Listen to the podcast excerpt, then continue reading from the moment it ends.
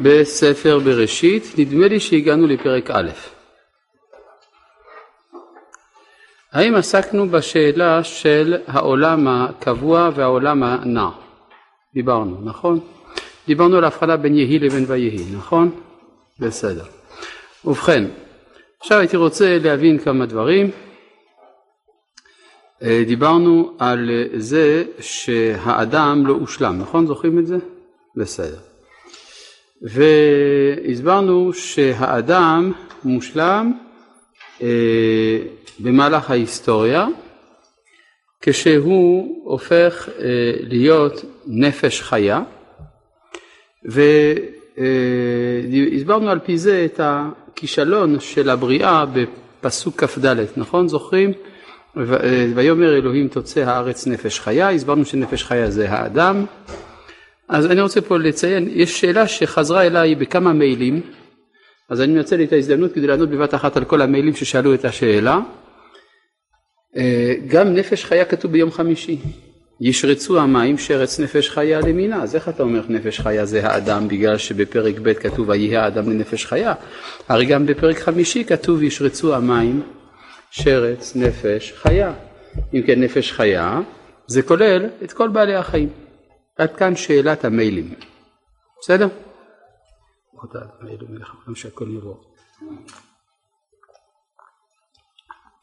התשובה הפשוטה היא שיש להבחין בין נפש חיה לבין שרץ נפש חיה. אבל התשובה הזאת היא פורמלית מדי.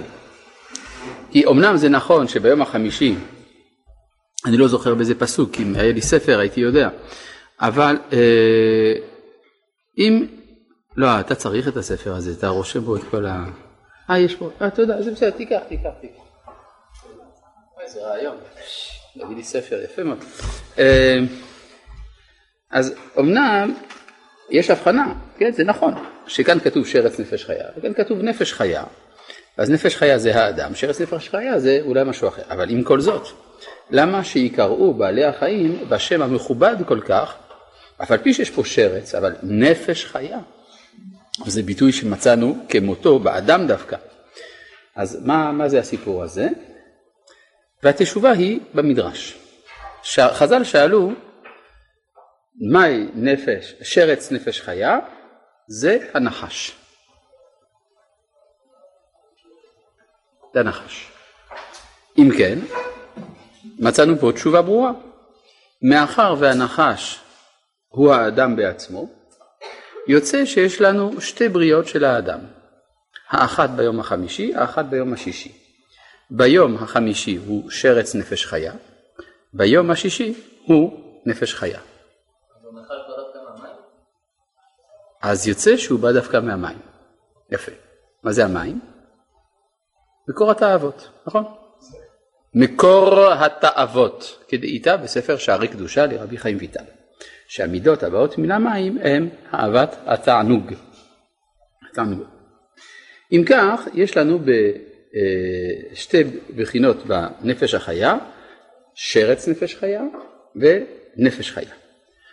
והם שני צדדים באדם, האחד הנקרא נחש והאחד הנקרא אדם. בסדר? אולי כדי להבהיר את הדברים אני אקדים את המאוחר, נא להביט לרגע אחד בפרק ג' פסוק א'.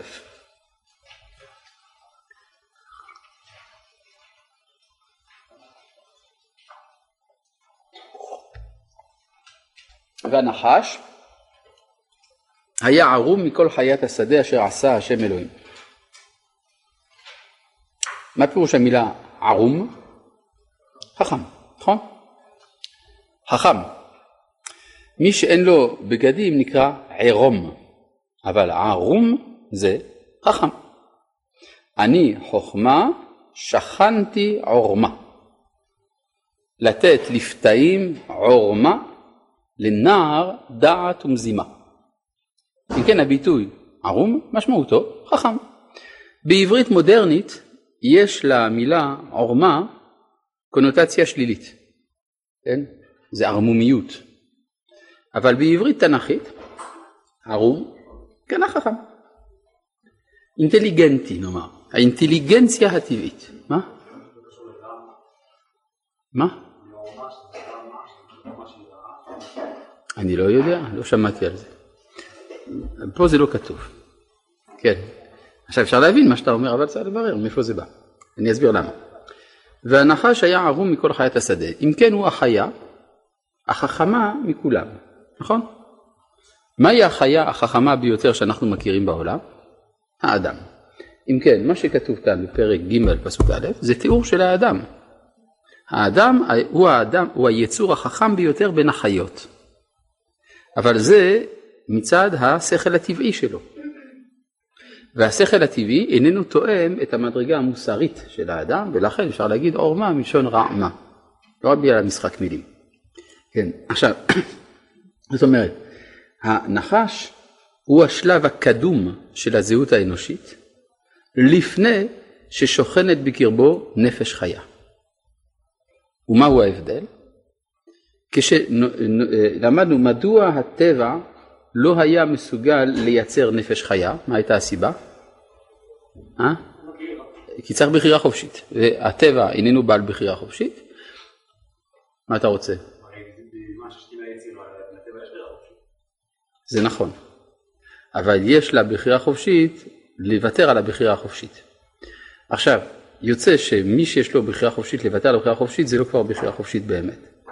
עכשיו יוצא שהנחש מבטא את אותו, כלומר הנחש מבטא את אותו חלק שאיננו מסוגל למוסריות. כלומר השאלה של הטוב והרע לא קיימת אצל הנחש.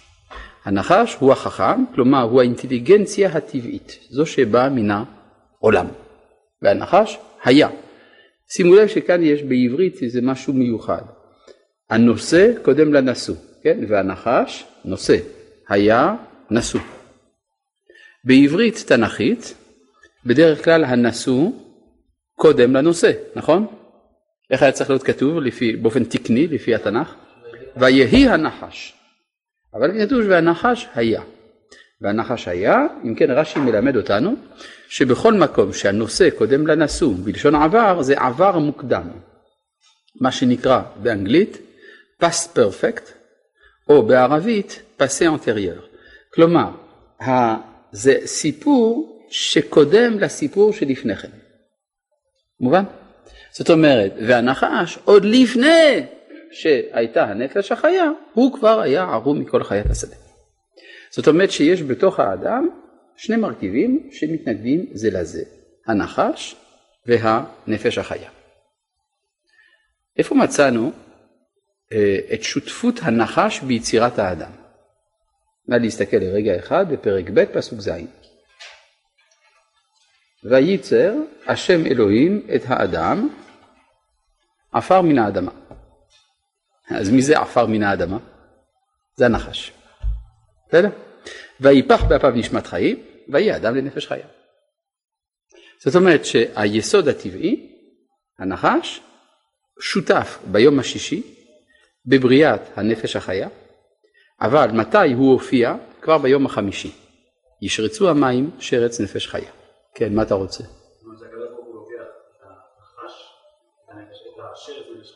נכון. ומכניס את המוסריות. נכון, ואז נוצר מזה האדם שאנחנו מכירים, אוקיי? עוד לא בדיוק האדם שאנחנו מכירים, כי יש דבר אחד שאין לו לאדם בשלב הזה, אין לו גוף. איך אני יודע שאין לו גוף? זה מפורש בפרק ב', פסוק כ"ה.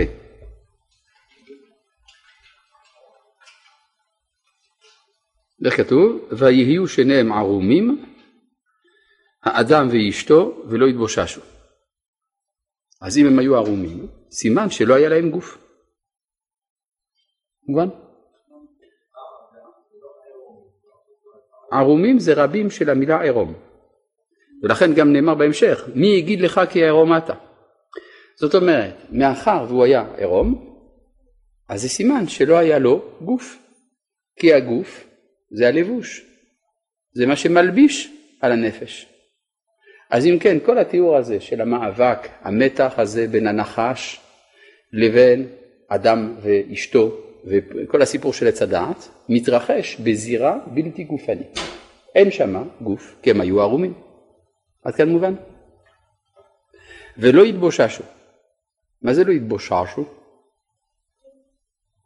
מה לא מה? כן, ודאי, כי אם זה היה מלשון בושה, היה צריך להיות כתוב ולא יבושו, עברית תנ"כית, ולא יבושו, לא יתבוששו, כוונה לא המתינו זמן רב במצב הזה. וירא העם כי בושש משה לרדת מן ההר, זאת אומרת בושש זה ממתין. אז לא יתבוששו, הם לא המתינו, מהר מאוד יצאו מן המצב הזה. כן, זה גם מלשון בושה, אנחנו רואים בהמשך, שמה ויחווה וכולי, כי ירום אנוכי, אבל אה, אין להם מה להתבייש באמת בשלב הזה. אתם יודעים למה אין מה להתבייש? כי אין חטא. אין חטא. ברגע שיש חטא, יש גם ממה להתבייש. כן, בבקשה. למה עירומים פירושו שלא היה לגוף? כי אין לי פירוש אחר למילה הזאת. מה זאת אומרת עירום? שאין לו לבוש. לבוש לגוף? אתה כבר אומר שאין לבוש לגוף כשאתה עוד לא יודע אם יש לבוש לנפש. אני כן לא, לא, לא ראיתי את הלבוש לנפש. במיוחד שכל הסיפור הזה לפי הסיפור של התורה, כן, אני רק כותב, רואה לפי מה שכתוב, מתרחש במקום הנקרא גן עדן, נכון? וגן עדן, אני יודע שזה המקום שמספרים לילדים שסבא הולך אליו כשהוא מת. נכון? עכשיו ודאי לא מתכוונים לגוף כי הגוף נמצא בקבר, באדמה. אז על מי אומרים שהוא הולך לגן עדן? על הנפש, נכון? ואם התורה אומרת שזה קורה בגן עדן, סימן שזה בלי גוף. בסדר? כן, בבקשה.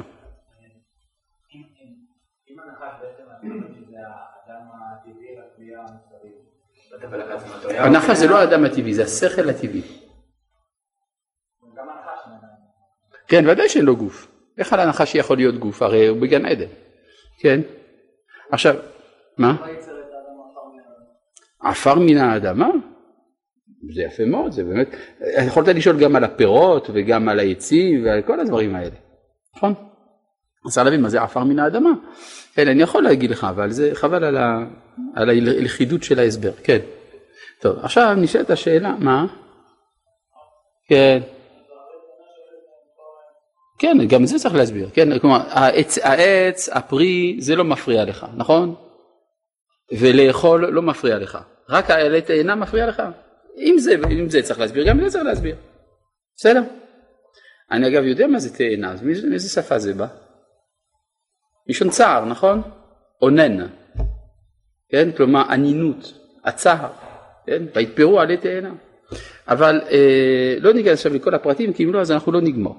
אני רק רוצה לברר בנקודה אחת. אם זה נכון מה שאני אומר, מהו השלב שבו האדם קיבל גוף?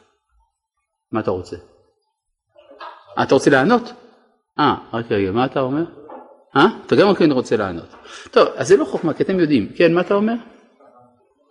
אני אגיד לכם איפה זה כתוב, בפרק ג', פסוק כ"א. כל מי שכבר יודע את מה שאני אומר, שיבוא לכאן ויעביר במקומי, יש לי מה לעשות בבית. אה, עכשיו, מה כתוב כאן? בפרק ג' פסוק כ"א, נכון? שם בריאת הגוף, הנה מפורש. סימן שעד אז לא נברא. באמת או לא?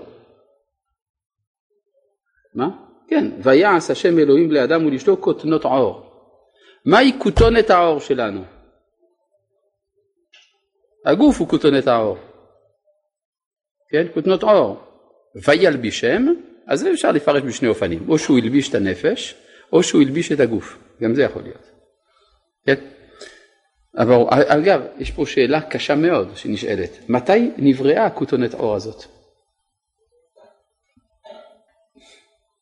כמו עד עכשיו סיפרו לנו איך נבראה הנפש, איך נברא הנחש, כל מה שאתם רוצים. כותונת העור, לא כתוב מתי היא נבראה. אני לא יודע, צריך הוכחה. אתה אומר יום חמישי? מנין לך? מה אכפת לך? יפה מאוד. אם התורה לא סיפרה לך מתי נבראה כותונת האור, סימן שזה לא אכפת לנו. כי דווקא יש מישהו שכן אכפת לו, והוא מספר לנו כיצד נבראה כותונת האור, זה אנשי המדע. אנשי המדע מספרים לך, זה לקח כך וכך מיליוני שנים, מהומו ארקטוס והומו פאבר והומו ספיאנס וקרומניון וננדרטל וכולי וכולי, בסוף נעשתה כותונת האור המושלמת, זאת שלנו היום. אבל זה דווקא, תשאיר את זה למדענים. המדענים יגידו לך איך נבראה כותונת האור. יפה מאוד, כן? באמת לא אכפת לנו. אבל מה שמסופר בפרק ג' פסוק כ"א הוא, הוא דווקא סיפור מאוד מעניין. זאת, זהו המפגש בין כותונת האור לבין הנשמה מגן עדן.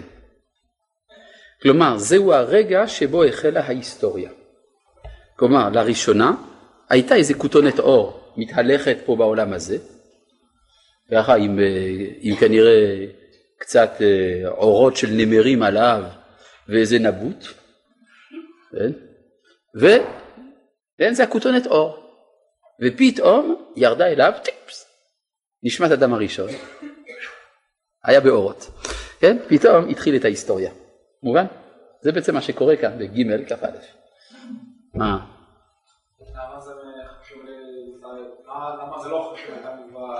אה, מדוע זה לא חשוב? ולמה זה חשוב מתי נברא העץ והפירות והחיה? יפה. כלומר, מדוע זה לא חשוב לדעת מתי נבראה כותונת האור? בגלל שזה לא שייך להיסטוריה המוסרית. כלומר, מה שהתורה מספרת זה כל מה שיש לו השלכה מוסרית, מה שיש לו השלכה טבעית בלבד, התורה לא מספרת. איזה השלכה מוסרית יש לעץ? זה נצטרך ללמוד כשנלמד מהם העצים. בסדר? אבל זה חשוב מאוד לדעת מתי העצים נבראו. כן. האם זה בשלבים שזה נזרק? אני לא יודע. קשה מאוד לדעת. אבל יש איזשהו רגע בתולדות העולם שבו איזשהו ניצוץ עליון מוסרי חדר לתוך האדם הפרה-היסטורי, שהוא כותונת האור. ואז פתאום נעשה שינוי בנפש של האדם והוא נהיה האדם. לא יודע אם זה התחיל לצייר, צריך לראות בדיוק מהו השלב שבו זה קורה. בסדר? לא, זה, זה מבחוץ לגמרי. אין לנו, זה לא מסופר בתורה כיצד נעשתה כותונת האור. מן העפר זה הנחש. מה? השכל זה לא דבר גשמי. גשמי זה לא היה, בסדר? אז בעצם יוצא שאנחנו מורכבים מארבעה חלקים לפחות. אנחנו מורכבים מאיש ואישה, ביחד קוראים לזה נפש חיה. אנחנו מורכבים מעוד חלק שקוראים לו נחש, שהוא השכל הטבעי. ויש לנו עוד מרכיב רביעי, כותונת העור, שמתהלכת איתנו בעולם הזה. מה? אני ציינתי ארבעה. איש, אישה, נחש, עור. כן, בבקשה. רק שאמרתי שאיש אישה הם באמת חלק אחד. שלושה שהם ארבעה. כן.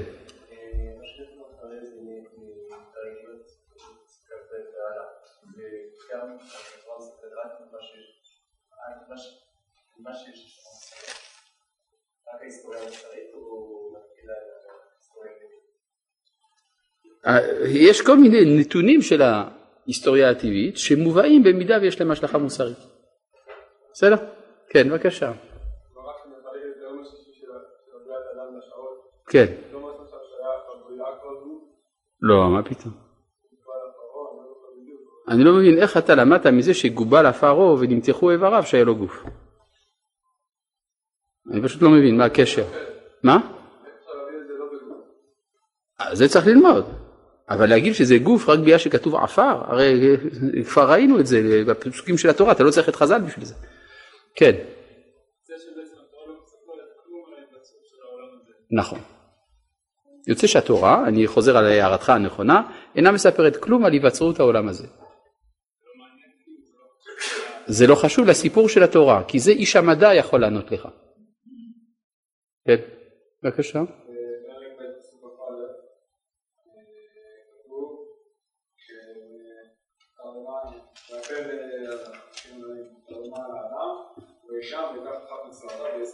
ניצל עותיו, כן? ויסגור בשר תחתנה, כן. יש לו גוף? למה? לא כתוב שיש לו גוף, כתוב שיש לו בשר, שיש לו עצמות, צלעות, עצמות, לא ראיתי פה גוף בינתיים. פשוט אתה לא הסברת לי מה זה בשר. אני לא יודע, אני עוד לא למדתי מה זה.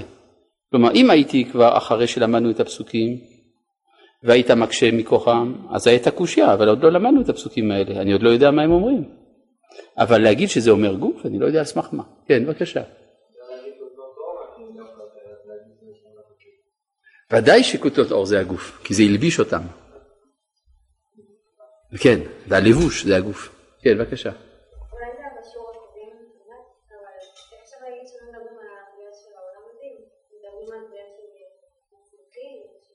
כן, כל הדברים האלה, הצומח, הפירות, כל הדברים האלה, מדובר על האידאות שמתוכם משתלשלים בעולם שלנו עצים, פירות וכו'.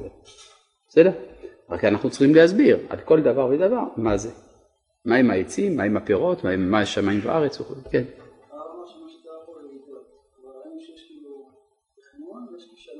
נכון. יש ידיעת, הכיש... ידיעת הכישלון בוודאי. טוב, אה, עם כל זה, אם, אם, כך, אנחנו יכולים עכשיו להתקדם. בשיעור הקודם עסקנו בפסוק ג' של פרק ב', נכון? זוכרים את זה? והתחלנו לשאול שאלה מאוד חשובה. כן, אני חוזר על פרק ב' פסוק ג' ויברך אלוהים את יום השביעי ויקדש אותו כי כל מה שאמרנו עכשיו זה היה רק הקדמת המאוחר כדי להבין יותר טוב את הפסוק שאנחנו נקרא עכשיו. ויברך אלוהים את יום השבעים ויקדש אותו כי בו שבת מכל מלאכתו אשר ברא אלוהים לעשות. אז אתם ודאי זוכרים שלמדנו שכל יום ויום מימי הבריאה בנוי מארבעה מומנטים, ארבעה שלבים, שהם הציווי, הביצוע, השיפוט והסיכום. זוכרים את זה? זוכרים, נכון? ניקח לדוגמה הכי פשוטה את, את, יום, את היום הראשון. יהי אור זה ציווי, ויהי אור ביצוע, וירא אלוהים את האור כי טוב, ויבדיל אלוהים בין האור ובין החושך, ויקרא אלוהים לאור יום ולחושך קרא לילה, כל זה זה שיפוט ומסקנות של השיפוט. וויהי ערב ויהי בוקר יום אחד, זה הסיכום. אז אם כך, צריך לברר מהו, מהי התוכנית של היום השביעי.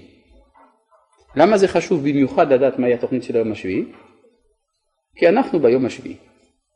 ומאחר ואנחנו בתוך היום השביעי, חשוב מאוד שנדע מה התוכנית של היום השביעי.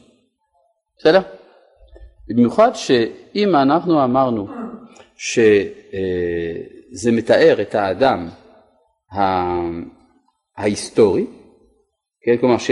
לא, במיוחד שאם אנחנו אמרנו שביום השביעי הקדוש ברוך הוא לא פועל, ושמי שצריך להשלים את הבריאה זה האדם, אז כמובן עוד יותר קרדינלי להבין מהו התוכן של השלמת הבריאה שנדרש מן האדם. כן, אפשר לומר שפה אנחנו צריכים לענות על השאלה, בשביל מה האדם נברא?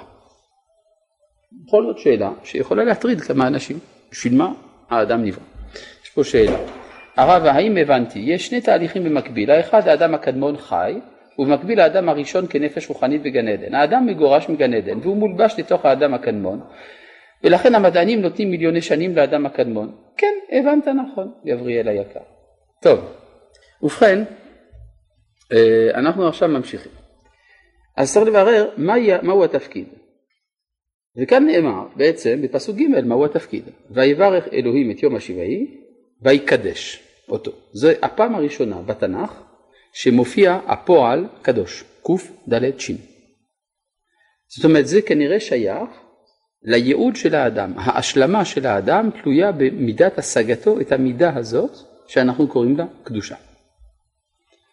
מה זה? מאוד קשה לדעת. אבל מה זה לא, אפשר אולי כן לדעת. זה לא המוסר, וזה לא הטכנולוגיה, וזה לא האומנות. כל זה, זה קיים מצד הטבע. כלומר, איך אומרים חז"ל? דרך ארץ קדמה לתורה. כלומר, אם אתה רוצה לעסוק בתורה, אתה צריך קודם כל לצאת ידי חובת המוסר, אחרי זה נדבר איתך. אתה מוסרי? טוב, אז אתה יכול ללמוד תורה. לא מוסרי? לא מדברים איתך. תהיה קודם כל מוסרי. כלומר, הטענה שתכלית האדם להיות מוסרי, לכאורה זה עומד בסתירה לפסוקים כאן. תכלית האדם היא הקדושה, מה עם המוסר? אה, זה קודם, דרך ארץ. לכן המוסר נקרא בעברית דרך ארץ, זה שייך לטבע. לפחות ביחס לתורה זה נקרא טבע. אנחנו דורשים ממך קודם כל להיות מוסר, תהיה קודם כל בן אדם. איך אומרים בערבית? בינה מענץ'. כן, מה אתה אומר?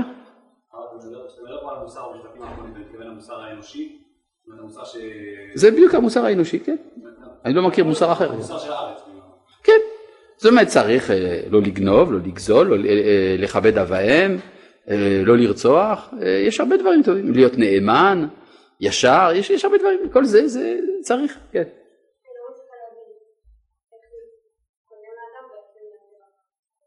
זה לא קודם לאדם, זה קודם לקדושה. לפני שהאדם קדוש הוא צריך קודם כל להיות בן אדם. מוסר לא שייך לחיות, לא, בסדר? עכשיו, אז אם כן, מהי הקדושה? עכשיו, אני עוד לא יודע, אבל דבר אחד ברור, שאם זה יצליח, יבוא יום שבו יהיה כתוב, ויהיו קדושים, וירא אלוהים כי טוב, ויהי ערב, ויהי בוקר, יום השביעי. ואז נוכל לעבור אל, אל היום השמיני. כן? כלומר, בעצם כל הסיפור של התורה הוא סיפור של האדם הממתין או המתקדם אל עבר היום השמיני. כשההשלמה של המשימה זה כאשר הוא יהיה קדוש, אבל לא ברור לי עדיין מה זה קדוש. למילה קדוש יש קונוטציות אליליות, מגיות, מיט, מיתולוגיות, שבוודאי התורה לא קונה אותן. אז צריך לברר מה זה. כן, מה אתה רוצה? לפי זה אנחנו יכולים להבין על פי הציווי קדושים תהיו מהי הקדושה. בסדר? אבל אנחנו נצטרך בשביל זה להתבונן. אבל אני עוד לא יודע, בשלב הזה של הלימוד, שלא נותנים לי לדבר, אני עוד לא יודע מה זה להיות קדוש. אבל יש בספר ויקרא, פרק י"ט, פסוק א', מה נאמר שם? לא נכון, כתוב וידבר השם אל משה לאמור. פסוק ב' דבר אל כל הדת בני ישראל לאמור קדושים תהיו. אל כל הדת בני ישראל ואמרת עליהם קדושים תהיו. עכשיו השאלה היא מה פירוש הביטוי הזה? האם זה מצווה? כמו שיש מצוות הנחת תפילין ומצוות שמירת שבת ומצוות נטילת לולב, יש גם מצווה של קדושים תהיו. כמו שלמשל הרמב"ן הבין, שזו מצווה בין המצוות, אחת מתרי"ג מצוות לפי הרמב"ן זה להיות קדוש.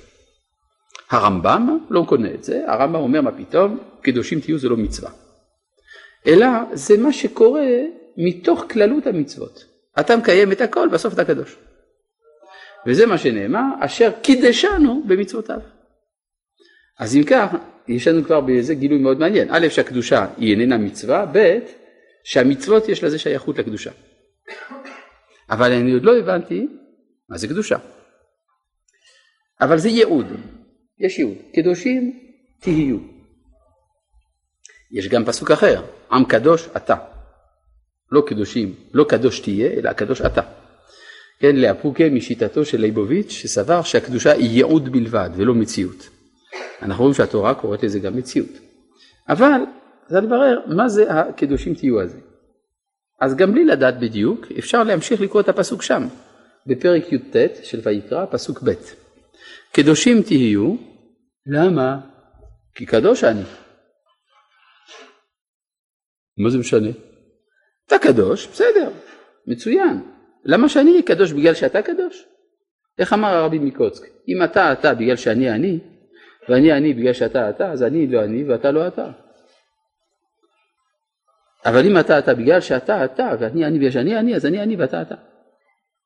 עד כאן דברי קודשו של הרבי מקוצק. אז לכן לא מובנת הדרישה של הקדוש ברוך הוא שנהיה קדושים בגלל שהוא קדוש, אז צריך להיות, קדושים תהיו כי אתם קדושים או כי זה מתאים לכם, אבל כי קדוש אני לא מובן. ואת זה עוד לפני שאני מגדיר מה זה קדושה. אבל דבר אחד ברור, אומר הקדוש ברוך הוא, עד שאתם לא תהיו קדושים, אני היחיד שקדוש פה. אז אני בודד. אולי תהיו קדושים גם כן, ונוכל לשחק ביחד. אני מחפש חבר. מחפש בן שיח. מה? כן, רצה לקבוע דירתו בתחתונים וכולי, זאת אומרת, יוצא שהקדושה זהו מצב שבו יש אפשרות של מפגש בלתי אמצעי בין הבורא לנברא. עד אז זה בלתי אפשרי. עד אז זה מסוכן. אי אפשר להיפגש עם השם. כל הנוגע בהר מות יומת. זה מסוכן. אבל אם תהיו קדושים, נוכל לשחק. ואז יש שעשוע עליון, משחק שחמט קוסמי בין הנברא לבורא. מובן? כן, מה אתה רוצה? אני עוד לא יודע, אבל אני יודע שזה מצב שבו אפשר להיפגש. זה טוב, אני כבר התקדמתי. עכשיו לפי זה אני מבין את הפסוק הנפלא, ועשו לי מקדש. אומר רש"י, מה זה מקדש? יודעים מה שרש"י מסביר? רש"י אומר דבר נפלא, בית של קדושה. מה התכוון רש"י לומר?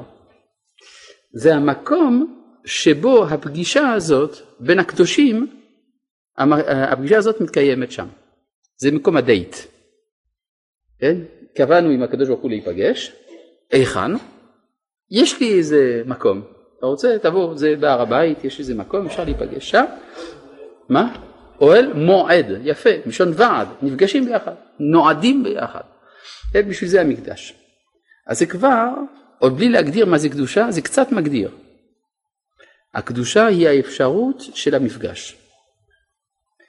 ואז יוצא שבקדושה אין ביטול של הישות של השני, אלא יש העצמה של הישות של השני. יוצא שיש לנו עכשיו הגדרה לקדושה. הקדושה היא עוצמת החיים. החיים בכל, בתוקפם העצמי. יש על זה אה, ביטוי בגמרא במסכת סנהדרין, קדוש לעולם קיים. מה שקיים באמת נקרא קדוש. או בפילוסופיה קוראים לזה היש. עכשיו זה מובן. כן, בבקשה. יפה.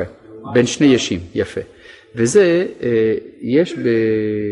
זה מסביר עכשיו את הסדר של, המשנה. איך המשנה מתחילה? בעין, נכון? ערבית, מה זה ערבית? אה, לא רואים כלום בערבית, נכון? חשוך, אין אור. אפשר לקרוא את שמה בערבית? אפשר לייחד שמו של הקדוש ברוך הוא במצב של היעדר? ממתי קוראים את שמה בערבית? איך אפשר לייחד את שמו של הקדוש ברוך הוא במצב של היעדר מציאות? זו השאלה ששואלת המשנה. מה התשובה של המשנה? כל השישה, כל השישה סדרי משנה זה התשובה. אתה רוצה לדעת איך אפשר לייחד את שמו של הקדוש ברוך הוא במצב של היעדר? תלמד את כל התורה כולה, תדע. ואיך זה מסתיים? איך המשנה האחרונה של הש"ס? אמר רבי יהושע בן לוי, עתיד הקדוש ברוך הוא להנחיל לכל צדיק וצדיק שלוש מאות ועשר עולמות, שנאמר להנחיל אוהביי יש, ואוצרותיהם עמלה. יש בגימטריה 310. יוצא שעל ידי כל התורה כולה אתה מגיע ממצב של היעדר למצב של יש. של היעדר הוויה להוויה שלמה. ואז יש אפשרות של מפגש, נכון? כן, בבקשה. מה? ואז אפשר לעבור לשמיני, כן? כן. נוכחות הנשמה בגוף? למה אתה אומר את זה? היש, הכוונה שיש קיום ל, לישות שלי, לאני שלי. אני לא יודע אם זה הנשמה. אני חושב שהיש זה המצב שבו מה שאני איננו מסופק. כן, כלומר, נגיד ככה, הקיום של האדם בעולם הוא קיום שתמיד על הגבול בין היש לעין. אני חי אבל אני יכול למות. זה סוג של קיום שהוא איננו קיום, הוא קרוב לחידלון. זה החוויה הקיומית של האדם. האקזיסטנציאליסטים הבינו את זה, שהאדם נמצא במועקה אקזיסטנציאלית כל הזמן, כי הוא לא יודע אם הוא קיים או לא קיים. והתיקון זה כאשר מונחל לאדם היש. בסדר? בבקשה.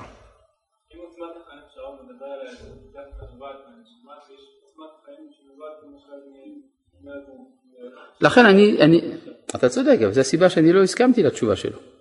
בסדר? אני לא אמרתי מאיפה בא היש. היש בא לכאורה מהכל. כן? טוב, אז זה בעצם הקדושה, מצב מאוד מעניין, כאשר, ולכן זה מסביר מדוע המקדש הוא, תולד, הוא תוצאה, הוא תולדה. זאת המצווה היחידה שבאה אחרי כל המצוות. כן, מתי צריך לבנות בית המקדש? התורה אומרת, והיה בהניח השם אלוהיך לך מכל אויביך מסביב. אז אתה לשכנו תדרשו ובאת שמה ועבדתם שם. זאת אומרת, אז כמין גולת כותרת של כל התהליך כולו, נעשית האפשרות של המפגש עם הבורא. כן? זה דבר מפתיע. נכנסו לארץ ישראל, מצווה ראשונה להעמיד מלך. מה עם מקדש? חכו. אחר כך להכרית זרעו של עמלק. מה עם מקדש? חכו. אחר כך בונים את המקדש. זאת אומרת, זה, כי, כי זה בעצם אומר שהכל מסודר. הכל הצליח, הכל הושלם, אז אפשר להיפגש. כן? זה לא יפה לקבל מישהו למפגש כשעוד לא גמרנו לנקות את השולחן. כן? מה, אתה תשים לו את הכיבוד על שולחן מלוכלך? אפשר לנקות. כן? להכרית זרעו של עמלק. כן.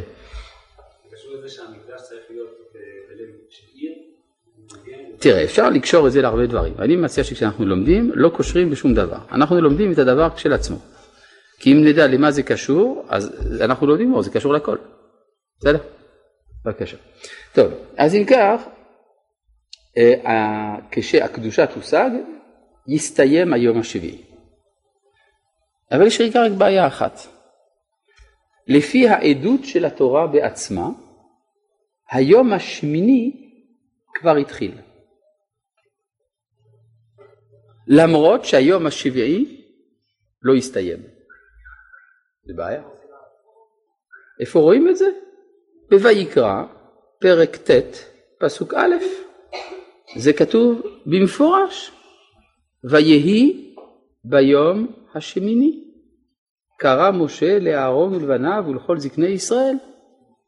אז אם כן, התורה בעצמה מעידה שהגענו אל היום השמיני, למרות שהיום השביעי לא הסתיים.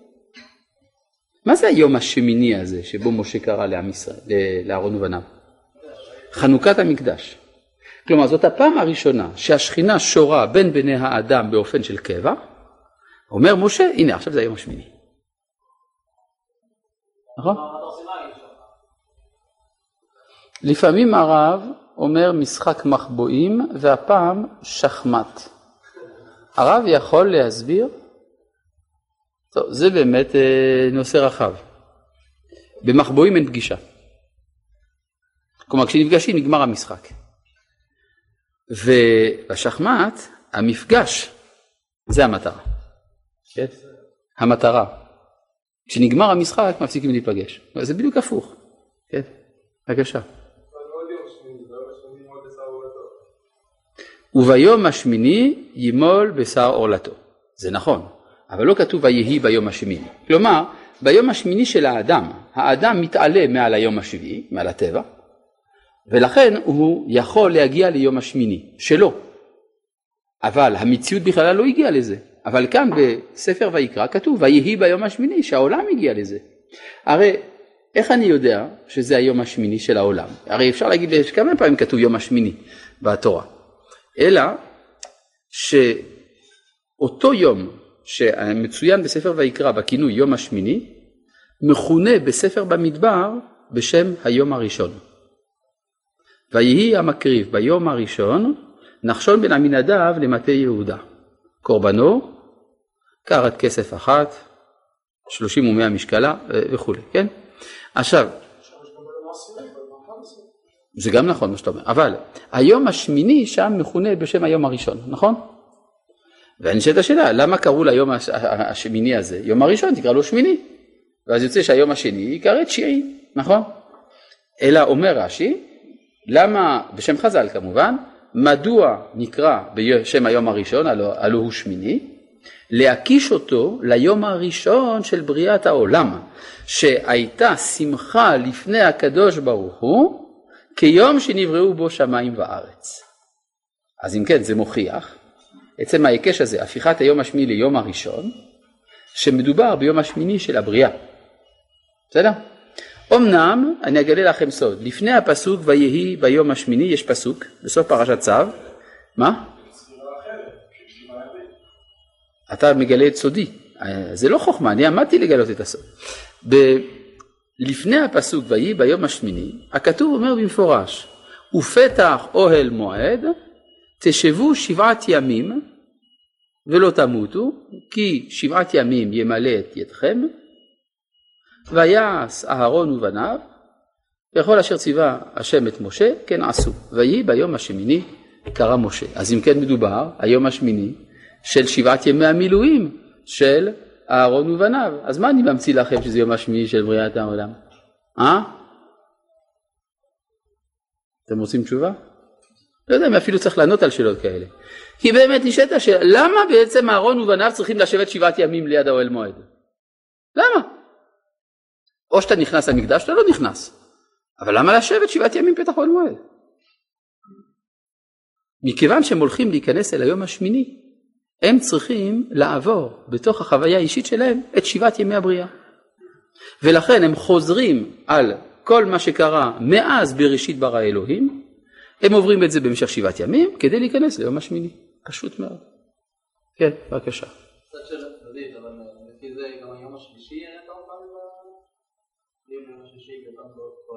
בבוקר, לא כתוב ויהי ביום שלישי. לא כתוב ויהי. לא. אה, רגע. רגע, לגבי בהיותם כואבים כתוב ביום השלישי בהיותם כואבים. לא כתוב ויהי. מה? כתוב ויהי ביום השלישי? בטוח? צריך ללמוד. כן.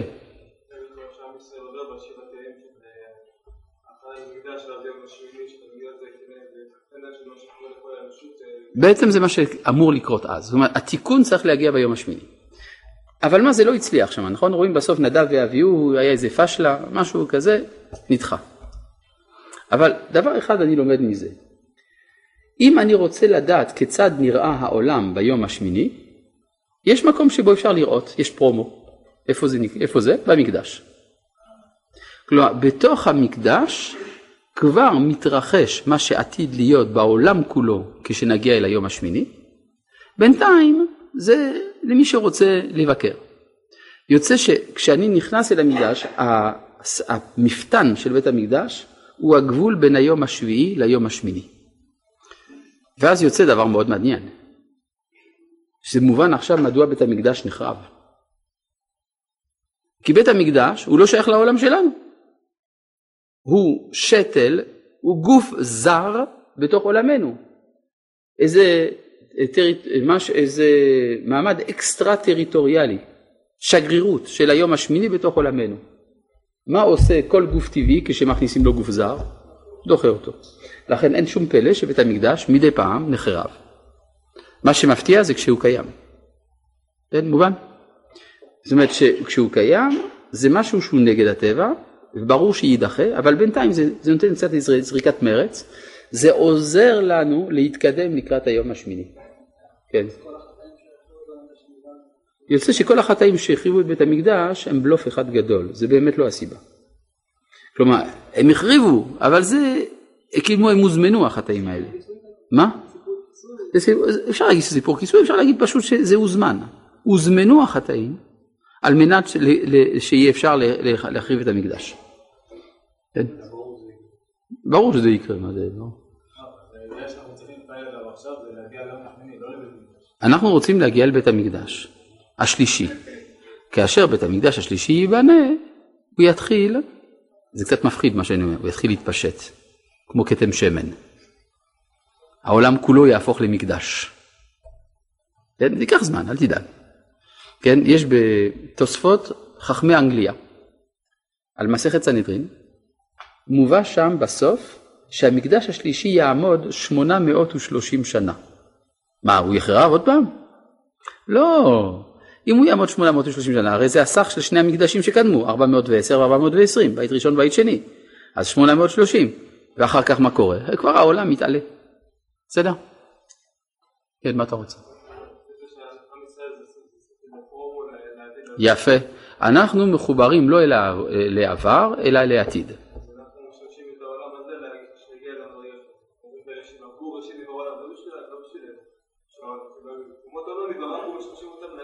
אפשר גם את זה להגיד. כן. על כל פנים, אנחנו התיאור של המצב העתידי של המציאות. טוב, אה, אז בואו בוא נראה עכשיו, אני חושב שזה מתחיל עכשיו להיות הרבה יותר ברור. כן? ויקדש אותו בתור התוכנית של היום השביעי. עכשיו פסוק ד' פסוק ד', כן, מה? ויברך זה מצוי בכל, זאת אומרת גם מצאנו שהוא בירך את החיות, שהוא בירך את העופות, זה לא מיוחד ליום השביעי. מה ש? לא, אנחנו מוצאים את המושג של ברכה לא רק באדם, אז זה לא ייחודי ליום השביעי. הברכה זה התוספת, התוספת החומרית, השפע הזה, כן? אגב, אגב, אם אתה שם לב, המושג ברכה והמושג קדושה הם מנוגדים זה לזה במידה מסוימת. כן? כתוב ויברך אלוהים את יום השביעי ויקדש אותו, אומרים חז"ל, ברכו, איך הוא ברך? במן. שהייתה כמות כפולה של מן ביום השישי. קידשו במן, שלא ירד מן בשבת. אז אם כן קדוש וברוך זה הפוך. לכן המלאכים לא מסוגלים לחבר את שתי הכרות האלה, השרפים הם מומחים באמירת קדוש, כן, שרפים עומדים ממעלו ומה הם אומרים? קדוש קדוש קדוש.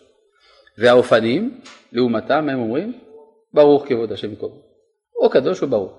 רק האדם מסוגל ליושב תהילות לרוכב ערבות, קדוש וברוך. כן? כך אומרים אחינו הספרדים בקדושה של יום הכיפורים. לפני שצנזרו את זה מהמחזורים. עכשיו, יש איזה, מבלבל את סדר העולמות. כן. מה אתה אומר? טוב. עכשיו, אני רוצה להבין משהו בפסוק ד'. מדוע פסוק ד'? כי סיימנו את לימוד, באופן שטחי מסוים, את, את הלימוד של פסוק ג'. ומטבע הדברים אחרי ג' בד', לכן אנחנו נלמד את פסוק ד'. עכשיו, פסוק ד' הוא הורס לנו את כל מה שלמדנו עד עכשיו. ממש הכל. זה, זה היה מאוד יפה, זה היה הרמוני, נחמד, למדנו מעשה בראשית, הכל בסדר, פתאום פסוק ד' הורס את הכל. כל מקום, כתוב, אלה תולדות השמיים והארץ ויברעם ביום עשות השם אלוהים מארץ השמיים. חז"ל אמרו, כל מקום שבו כתוב ואלה, מוסיף על הראשונים. כל מקום שכתוב אלה, פסל את הראשונים. אז זהו, כל מה שלמדת עד עכשיו, זה היה מעניין כמה שיעורים של הרב שפט, עכשיו נגמר, אלה, גומרים, פסל את הראשונים. מה רוצים מאיתנו? ואם זה כל כך פסול הראשונים, אז למה כתבת את זה? אפשר להתחיל מהפסוק הזה. אלה תולדות השמיים והארץ, למה אני צריך לדעת מה שהיה לפני? כנראה שאנחנו עכשיו עוברים לסוג חדש של בריאה, אבל עם כל זה יש לבריאה החדשה מה ללמוד מהבריאה הראשונה. בואו נראה. מי עשה את העולם עד עכשיו? אלוהים, נכון? בראשית ברא אלוהים. זה כל פרק א', אלוהים עושה את הכל. כולל אגב שלושת הפסוקים הראשונים של פרק ב', אלוהים עושה את הכל. עכשיו מי עושה? תולדות. יש תולדות השמיים והארץ, אז מי עושה? השמיים והארץ הם עושים. עכשיו זה כבר הבריאה שתברא. אלה תולדות השמיים והארץ בהי בראם, כשהם בוראים את עצמם. מה? אני לא יודע אם זה מפץ גדול, אני יודע, אתם כל הזמן רוצים לדעת למה זה קשור. וזה מה שמעניין, זה מה שמעכב אותנו מלהבין מה כתוב. אם נדע מה כתוב, נדע אוטומטית למה זה קשור, אפילו לא צריך לשאול. אז קודם ננסה להבין מה זה אומר. בהי ברעם, שמיים וארץ הם אלה שבוראים. ביום עשות השם אלוהים ארץ ושמיים. וכאן אנחנו מבינים על ידי מי מתגלית הפעולה של שמיים וארץ, על ידי האדם. זה אנחנו נראה בהמשך. מדוע? בגלל שכתוב כאן השם אלוהים. מה ההבדל בין אלוהים לבין השם אלוהים? אלוהים זה מי שפועל על הטבע. ובעצם הוא פועל על פי חוקיות הטבע. השם, י"ק ו"ק, זה מי שיש לו תביעות מוסריות. הוא פונה, ש, הוא פונה אל הנפש חיה של האדם. והאדם, מאחר והוא מורכב גם מיסוד טבעי וגם מיסוד מוסרי, מי הוא אלוהי האדם? גם השם וגם אלוהים. לכן השם אלוהים. אבל יש פה בעיה. האדם עוד לא הופיע. וכל שיח השדה טרם יהיה בארץ. וכל עשב השדה טרם יצמח, כי לא המטיר השם אלוהים על הארץ, ואדם אין. לעבוד את האדמה. שימו לב שזה בדיוק בסדר ההפוך מהפרק הקודם. בפרק הקודם הצמחים גדלו בכיף. עץ פרי, עץ עושה פרי, ישרצו המים נשארת נפש חיה. איפה האדם? עוד לא הגיע, לא נורא. בינתיים יש צמחים והכל בסדר. פר, הפרק הזה אומר הפוך.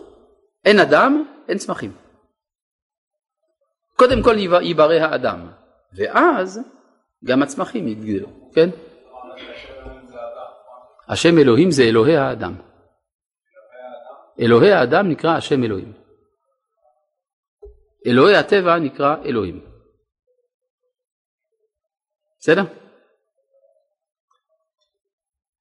ברור. אז אם כן, כיוון שפה האדם עומד במרכז, אפילו בתור ציפייה שהוא יופיע. כבר מספרים לנו, רוצים שהוא יהיה, כי הרי השם אלוהים עכשיו בורא. עושה יותר נכון, ביום עשות השם אלוהים.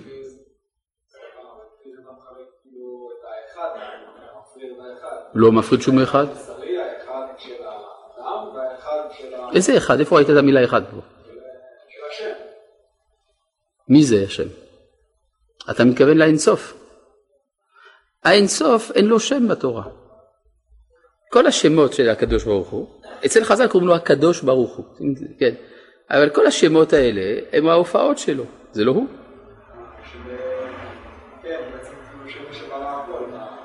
אתה לא מכיר אותו. אני לא עושה שום הפרדה, אני עושה הפרדה במפעל שלו, וזה בוודאי נכון. האופן שבו הקדוש ברוך הוא בורא אותי, הוא שונה מהאופן שבו הוא בורא את העץ.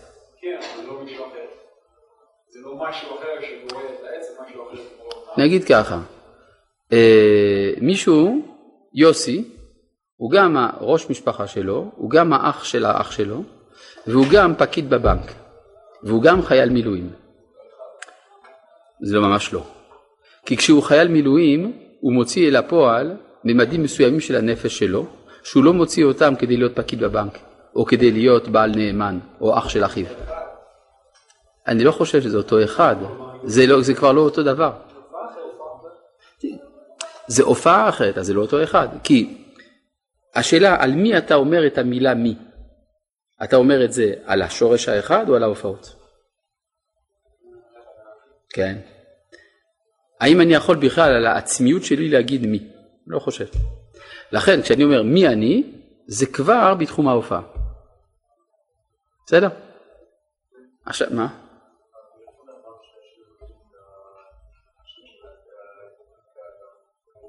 איפה זה כתוב שהשם אלוהים זה האלוה של האדם? בפרק הזה. זה בדיוק העניין. כלומר, אה, יש השם אלוהים והם מחכים איפה לאדם. שמים את האדם בתור תנאי לכל השאר. מה שעד עכשיו לא היה. הקדוש ברוך הוא אמר יהי רקיע, לא אכפת לו אם יש אדם או אין אדם. יהי מאורות, לא אכפת לו.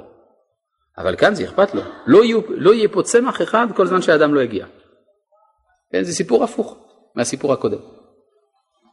עכשיו, מה? כן?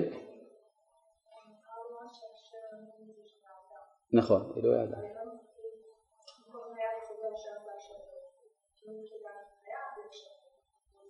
כן, הסברנו שזה האדם. נכון? אתם ג' א'. כן, הסברנו שזה האדם שם. נכון? זה הנחש.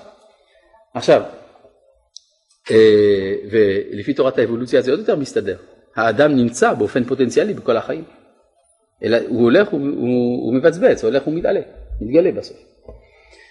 עכשיו, אה, ואתם רואים גם בפסוק ו' משפט נפלא, ועד יעלה מן הארץ וישקע את כל פני האדמה. מה זה, מה זה עד? עד זה ענן. אז תגיד ענן. למה הכתוב השתמש בכוונה פה במילה עד? כי זה התחלה של אדם. כלומר, העמדה, הבריאה היא בעמדה של ציפייה. עכשיו אני מתחיל להבין מדוע פסל את הראשונים ובכל זאת נכתבו הראשונים. פסל את הראשונים כי עכשיו זה הבריאה שעושה את עצמה דרך האדם. אבל מהו הדגם שעל פיו האדם יברא את העולם? זה על פי הדגם של הפרק הראשון. הוא השתמש בפרק הראשון כמפה לעולם שלו. אגב, לפי זה מובן מדוע ההיסטוריה האנושית מתרחשת במשך שבעת אלפים שנה, כי כל, כל אלף ואלף מבטא את מה שנעשה באחד מהימים של הבריאה. אתה רוצה לדעת כיצד יתנהלו אלף השנים הראשונות של ההיסטוריה האנושית? פשוט מאוד, תיקח את היום הראשון, תדע. אתה רוצה לדעת כיצד יתנהל האלף השני? תיקח את היום השני, תדע. איך אני יכול להדגים? כן, לגבי היום השישי, למשל. אנחנו עכשיו באלף השישי של הבריאה, נכון? באלף השישי. אז אם תשים לב, דבר מאוד מעניין, בתולדות האנושות, אם אתה תחלק כל אלף שנה לשתי חלקים של, לשני חלקים של 500 שנה כל אחד. תשים לב שהמאורעות החשובים בהיסטוריה תמיד התרחשו במחצית השנייה של כל אלף. אתה יודע למה? כי המחצית הראשונה זה לילה, ויהי ערב, ויהי בוקר, ובערב לא קורה כלום, יש רק הכנה. לכן כל המאורעות המשמעותיים מתרחשים תמיד במחצית השנייה של האלף הראשון, במחצית השנייה של האלף השני וכולי. בדוגמה, כן. על פי זה גם אפשר לדעת מתי תקום מדינת ישראל. נכון? מפורש. בגאון מווילנה. הוא הסביר איך מחשבים מתי תבוא הגאולה, יוצא לו בדיוק, על פי העיקרון שאני אמרתי עכשיו, שנת 5708, דהיינו תש"ח. זה, זה מבורר. כן, מה אתה אומר? מה אתה, מה אתה רוצה? כן. אה, אה, כן, פשוט השעון פה מקולקל, אבל יש לנו עוד, אה, עוד דקה. כן, בסדר. כן, ואדם עין. עכשיו אפשר להבין, כן, אלה פסל את הראשונים, אבל יש מה ללמוד מהראשונים. זה התבנית של מה שעכשיו ילך ויתברר. אני רק רוצה להוסיף נקודה חשובה. לפי, לפי מה שאמרנו, שהבריאה עכשיו נעשית דרך האדם, מובן מדוע חז"ל דרשו בהי ברעם, אל תקרא בהי ברעם, אלא באברהם, שבשביל אברהם נברא העולם. יש אדם שבשבילו היה כדאי לברוא את העולם. עכשיו זה גם מסביר עוד דבר, מדוע במזרח, בהודו, הם מכנים את מי שברא את העולם בשם של אברהם. כן, בתפיסה האלילית שלהם, כן, ברהמה, כן, זה כלומר, הם נותנים לו את השם. הם נותנים לו את השם של אברהם. כי זה מה שכתוב כאן, בשביל אברהם נברא העולם. אז בתפיסה אלילית, זה בעצם אברהם בורא את העולם. עכשיו יש פה שאלה חשובה ביותר, מה פירוש המילה תולדות. אז אה, זה דורש באמת הרבה זמן של הסברה, אז יהיה בעזרת השם הפעם הבאה. שלום.